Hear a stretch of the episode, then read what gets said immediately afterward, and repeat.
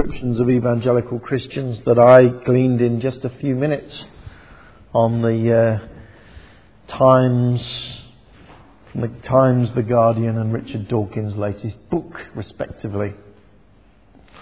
Hostility and anger and even fear of evangelical Christians, it seems to me, is mainstream now. And uh, those reactions seem to become more and more vehement as each year passes by. Evangelical Christians are viewed as wild eyed fanatics, obsessively repressive, horribly bigoted, determined, in the eyes of some commentators at least, to do for Britain what the Taliban did for Afghanistan.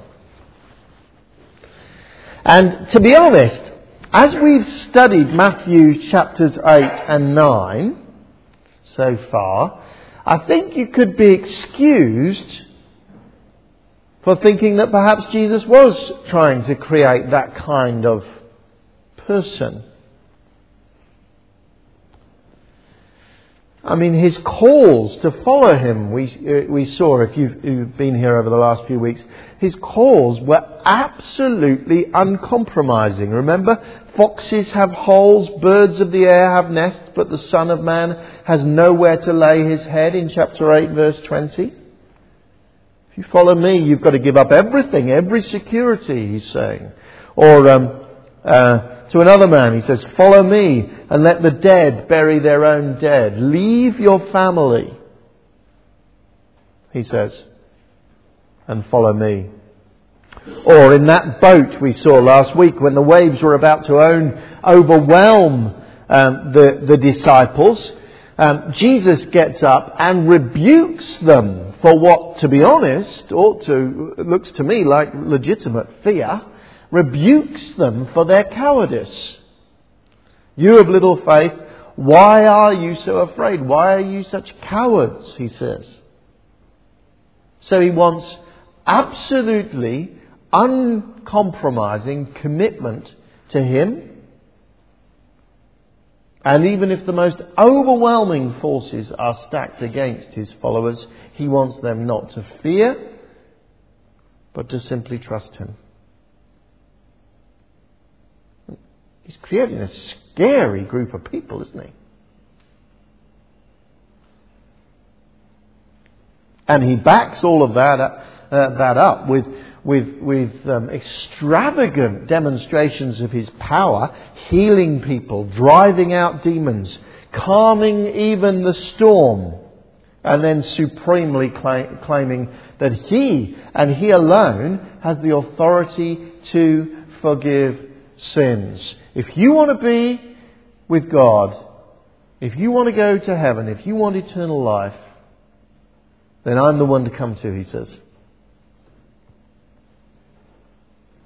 It's not, not, not surprising that um, the world around is a little bit anxious about those people, people who follow those teachings.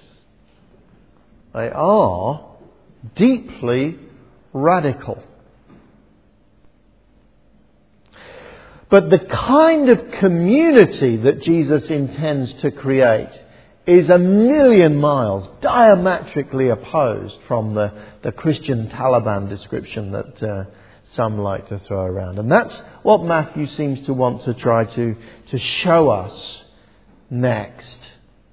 He has portrayed the unstoppable power of Jesus and the, the, the, the unparalleled calls of Jesus to discipleship. But now he wants to show us the kind of community that Jesus is creating. And it is far from being bigoted and um, uh, uh, backward looking. It is actually incredibly free and in many, many dimensions new. That's what I want us to see this morning.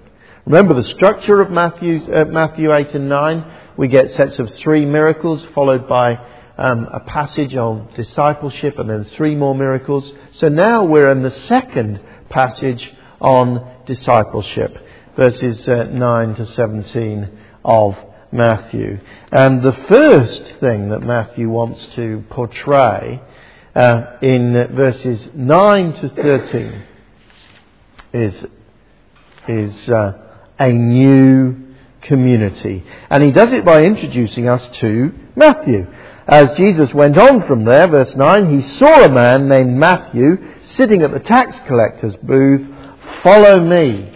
He told him, Matthew got up and followed him. Almost certainly this Matthew is actually the Matthew who wrote the Gospel. So this is his, his little bit of autobiography in the middle of, um, uh, uh, uh of the Gospel. And we are told he is a tax collector, or at least he sits at the tax collector's booth. Now, we need to understand a little bit of the cultural background to understand this. I mean, we're a little bit suspicious of tax collectors in our culture, aren't we? They, they, they, were, they, they were infinitely more so. Because the Romans had a system of what's called tax farming. That is, they would, they would establish a total amount of tax that they wanted to get from a region and make a person responsible for um, finding that amount of money from that region. But, and they would give them powers to levy money from the locals. But they wouldn't ask any questions if the person levied a little bit more for their own personal profit. Indeed, they expected them to do that. That's how their lackeys made a living. Not surprisingly, then, that tax collecting became horribly corrupt they uh, not only levied enough to pay their, their bosses, but they levied enormous amounts in addition and became fabulously wealthy. And of course, radically hated. One uh, Bible dictionary, for instance, says a Jew entering the customs service cut himself off from decent society. He was disqualified from being a judge or even a witness in court, excommunicated from the synagogue. The members of his family were considered to be equally tarnished because of, uh, because of their exactions and extortions. Customs officials were in the same legal category as murderers and robbers. I just can't think of a parallel example you know, because they were, they were rich, perhaps a banker who happens to live in a working class uh, housing estate um, might be treated with the same uh, degree of hostility. Probably, um, perhaps the closest we might get, get to is a, a pimp running his prostitutes. Absolutely despised and hated by people, deeply admired in sin at every level, actually making quite a nice living for himself, though. That's Matthew. And amazingly, Jesus calls him.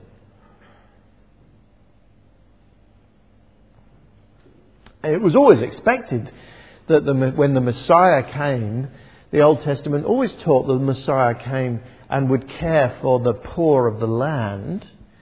But those were the, those were the humble, ordinary, godly peasants who often get, got trampled on. This chap's far from poor. And he's doing the trampling. And yet Jesus calls him too. Now, more, more than that, it is astonishing that Matthew responds so quickly. He just gets up and leaves his tax collector's booth. Now that is walking away from his whole source of income, his whole lifestyle up to now. When the fishermen left their nets and followed Jesus, frankly, they could go back and fish again. They did. It records it in the Gospels. But when Matthew walked out of his tax collector booth, he knew from that moment he couldn't go back. Someone would immediately fill the space. And anyway, he was walking away from a deeply tarnished lifestyle. He's leaving everything.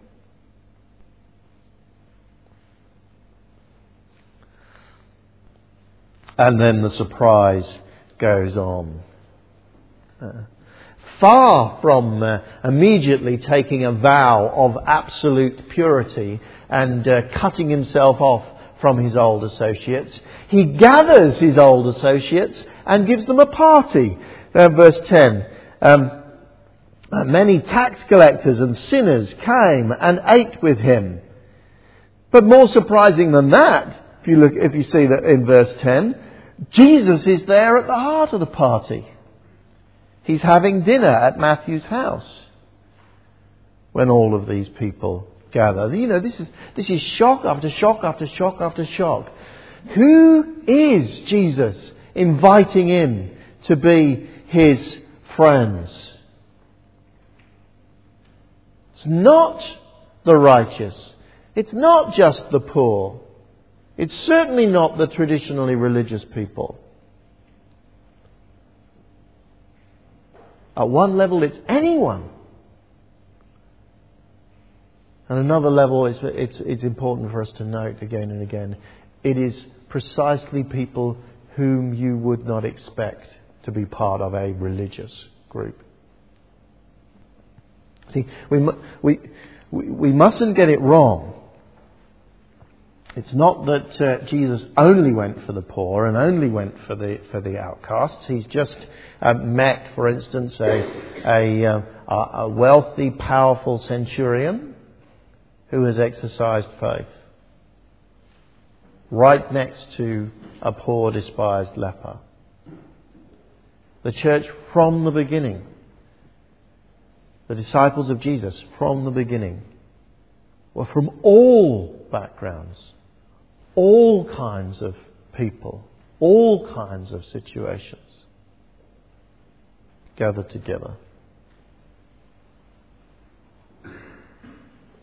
The Pharisees, of course, who don't, uh, who have a different vision for what the people of God should be like, are horrified. Verse 11. When the Pharisees saw this, they asked his disciples, why does your teacher eat with tax collectors and sinners? You see, they thought people needed to make themselves pure before they could dare walk through the door into the community of God. Jesus says, Come through into relationship with me, and I will make you pure through my love for you.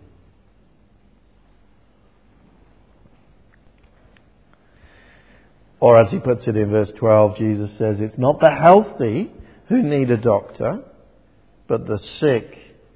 Go and learn what this means. I desire mercy, not sacrifice. For I have not come to call the righteous, but sinners. He has precisely come to call people who recognize their failures, who recognize their weaknesses. He is a doctor. He will help them and transform them as He forgives them. But those who don't think they need a doctor, well, He hasn't come for them. And that includes the Pharisees. Indeed, he's biting with the Pharisees. When he says, go and learn what this means, that was, the, that was actually a rather imperious phrase that the Pharisees themselves used to learn of ignorant people who came and asked them questions about the Bible. Go and learn, they would say, and give them a Bible passage to meditate on. And Jesus has turned the tables on them. You go and learn, he says, what Hosea 6 verse 6 means. I desire mercy, not sacrifice. God's always been a God of mercy. God has always been a God who is close to the contrite and the broken-hearted. This is the one I esteem. He who is contrite and broken-hearted and trembles at my word, says Isaiah. That's the community that Jesus is forming. A community in which enemies are united. Uh, there's every evidence, for instance, that one of the taxation, uh, part of the taxation that uh, Matthew administered was taxation on fish. He's going, joining a group of disciples who are about 50% fishermen.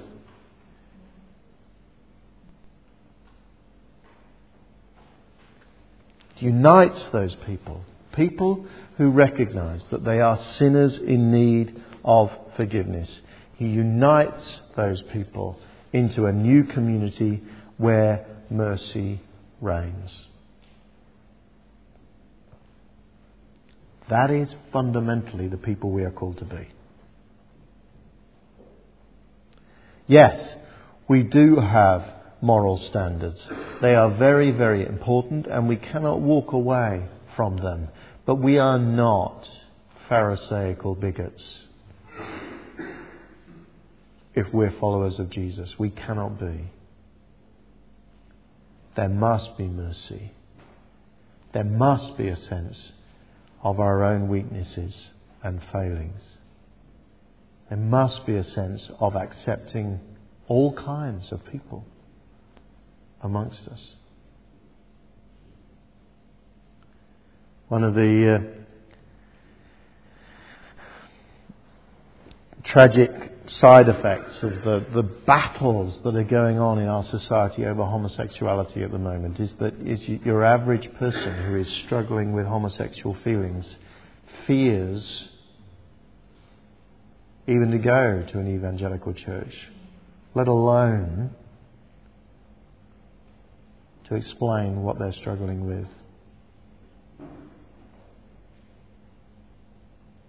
Now, that is a that, that is a false picture that has been painted of evangelical churches again and again.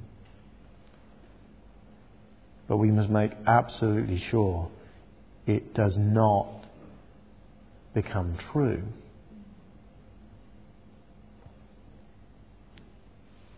I'm really, really excited about what God is doing amongst us.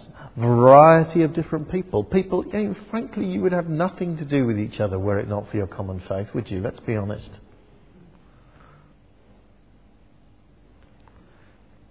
And people whom I see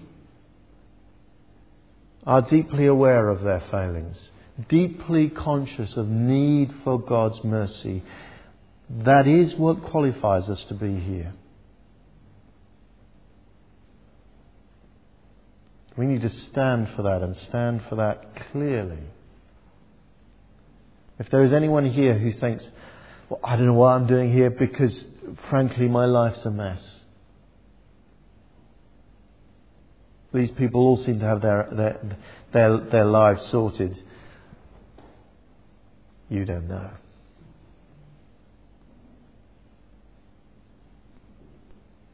And the reason you're here is because at the heart of what we stand for is the Jesus who loves mercy, the doctor who comes for sinners. You're welcome.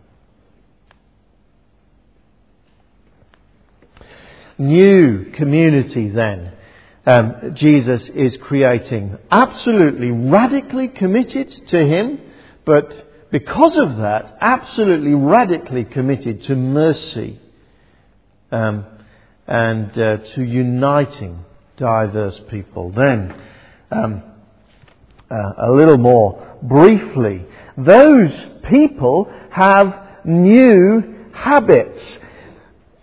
This, uh, Matthew tells us about this by describing, in fact, a, um, a bit of confusion that comes across John the Baptist and his disciples. Verse 14.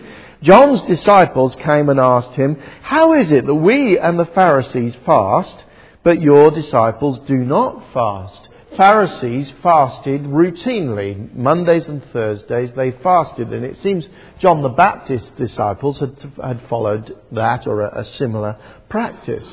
Um, and they're confused by the fact that Jesus' disciples don't seem to be bothering with fasting at all. What's going on? Verse 15. Jesus answered, How can the guests of the bridegroom mourn while he is with them? The time will come when the bridegroom will be taken from them, then they will fast. Jesus is making amazing statements here. First of all, he's calling himself the bridegroom. The Old Testament always expected that God would arrive one day as the bridegroom for the bride, his people. But now Jesus has arrived and says, I'm him. And his presence, he says, means people must Celebrate, like, like, like in any wedding. You, you know, don't mourn on a wedding day. You celebrate.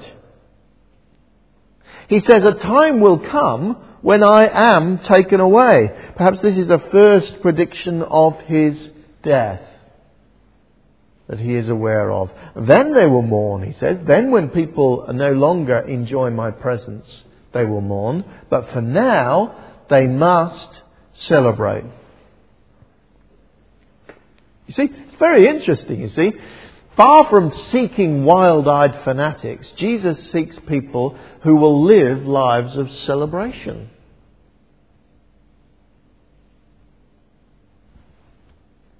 Today we live in a, in a slightly ambiguous relationship to that story because we live actually in the time when Jesus has been taken away. He has ascended into heaven. He is not, we are not absolutely in his presence. And therefore the, the, the, the unimpeded celebration that he expected his disciples to have in his physical presence is no longer exactly what our calling is. It's very clear, for instance, in the rest of the New Testament that the disciples did fast at times. In the book of Acts, it's recorded, for instance. But there is an ambiguity about it because when he went away, Jesus said at the end of Matthew's Gospel, Surely I am with you always to the very end of the age. And so we live in this current age with Jesus' absence. He's not physically here like he was in the Gospels. And Jesus' presence. We know that he is there even if unseen. And somehow authentic Christian living lives between these two then. Not perhaps fasting as those did who were longing for the day when God would decisively intervene, decisively fulfill his, his purposes, because he has done that now in sending Jesus. But still, to a certain extent, longing for that final day when God creates a new heaven and a new earth. This is our calling to be people whose lives are infused, yes, with a degree of pain and the fasting that that represents, but fundamentally with celebration because Jesus has come. He's died on the cross for our sins. He has defeated Satan. And it's interesting. Not many of us even begin to think about the fasting side of Christian life. Perhaps we should. But not fasting as a routine. Fasting in the, the rest of the New Testament seems to be associated with particular times of need for guidance or, or help. Because the routine is celebrating Jesus. Jesus came to create new habits, habits of the heart that rejoice profoundly in what He has done. He has come and completed our salvation. You are secure if you are a believer. There should be a sense of celebration about that. And then Jesus seems to extend it, and I, have uh, um, put it as a, as a separate point um, to try to bring out what Jesus is saying in verses um, uh, 16 and, and 17. He says that that new community of included people and that, that those new habits of celebration are going to have to be in, within new structures. No one sews a patch of unshrunk cloth on an old government, a garment, for the, the patch will, there you are, I'm still politically in my, the patch will pull away. Gordon Brown should have read that.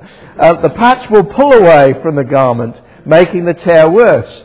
Neither do men pour new wine into old wineskins. If they do, the skins will burst the wine will run out and the wineskins will be ruined. No, the new, you pour new wine into new wineskins and both are preserved. He uses two simple analogies that they would know from their life to show what he's talking about. The first is um, the way you patch a piece of cloth. Okay, we live in the days when cloth is pre-shrunk, uh, basically. But if you make cloth before it gets washed, it, it, it, or when it gets first washed, it shrinks significantly. So if you put an unwashed bit of new cloth on, on the, um, the hole in your jeans, then you will find that that new cloth actually shrinks and makes another tear. Of course, if you're under 30, you rejoice in that because that's how you like to wear your clothes. But um, um, for old fogies like me and Jesus, that is not a good thing. Okay?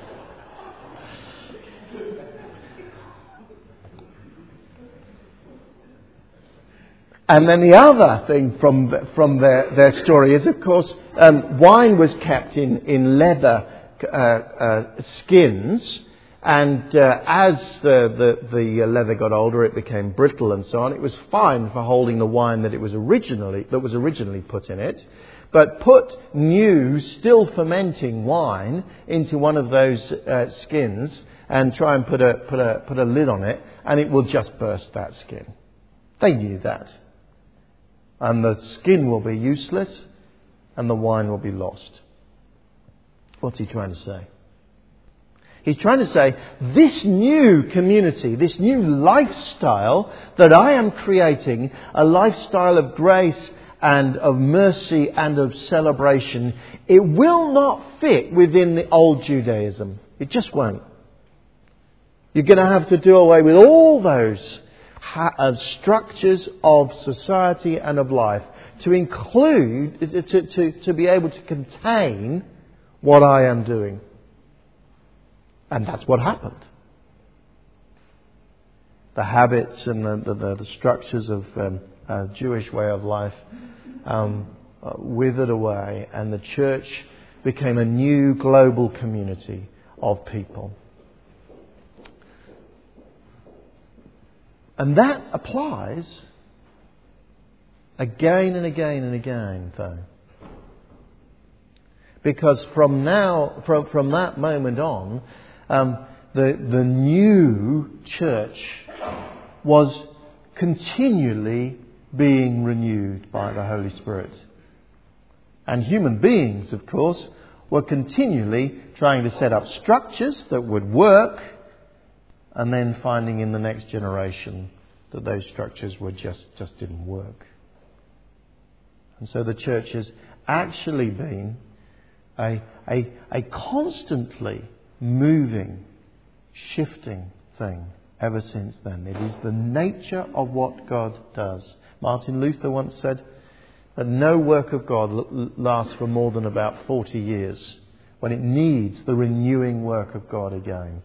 Church is always only one generation from disappearing. It has been for 2,000 years now.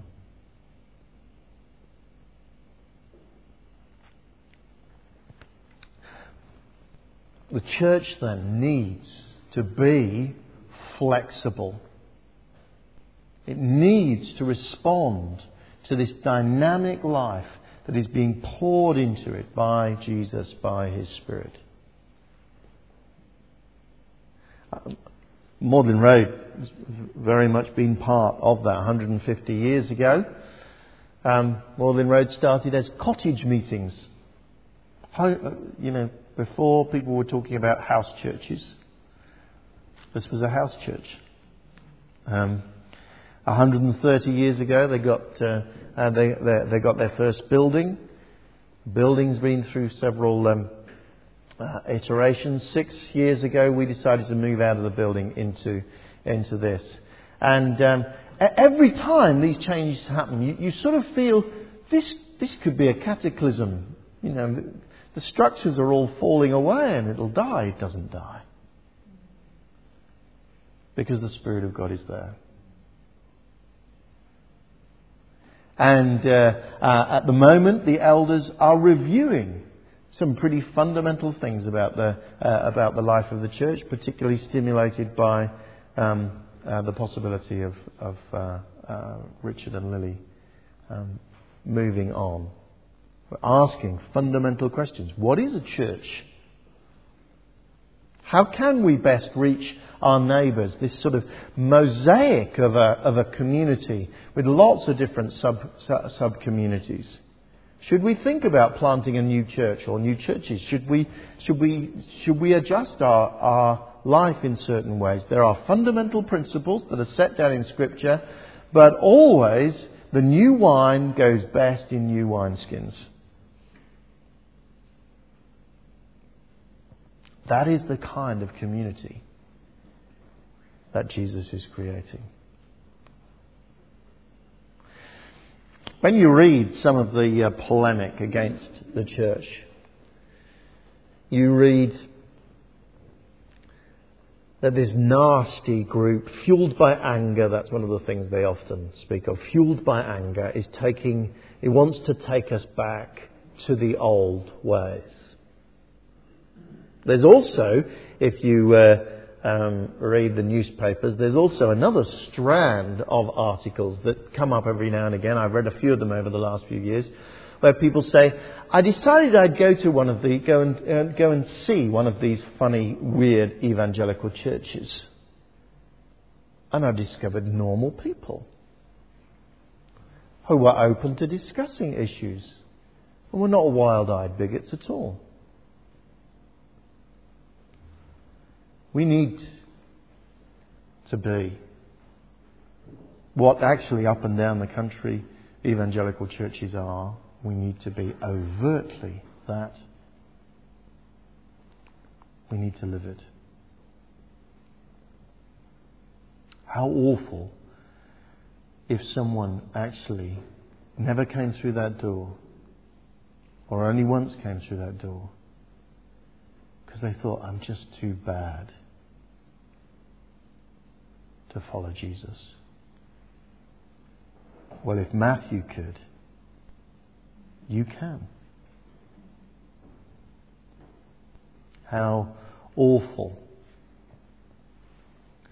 if we started to live lives which were dominated by rules and disciplines and rather than celebration.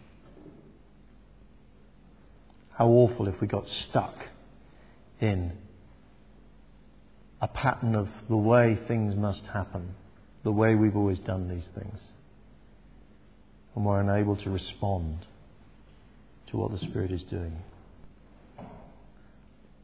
I speak to you as one who is just delighted that I think you are people who make a good stab at being this kind of new community keep at it. And if you don't yet belong to that new community, what is stopping you? Jesus says, Come, follow me.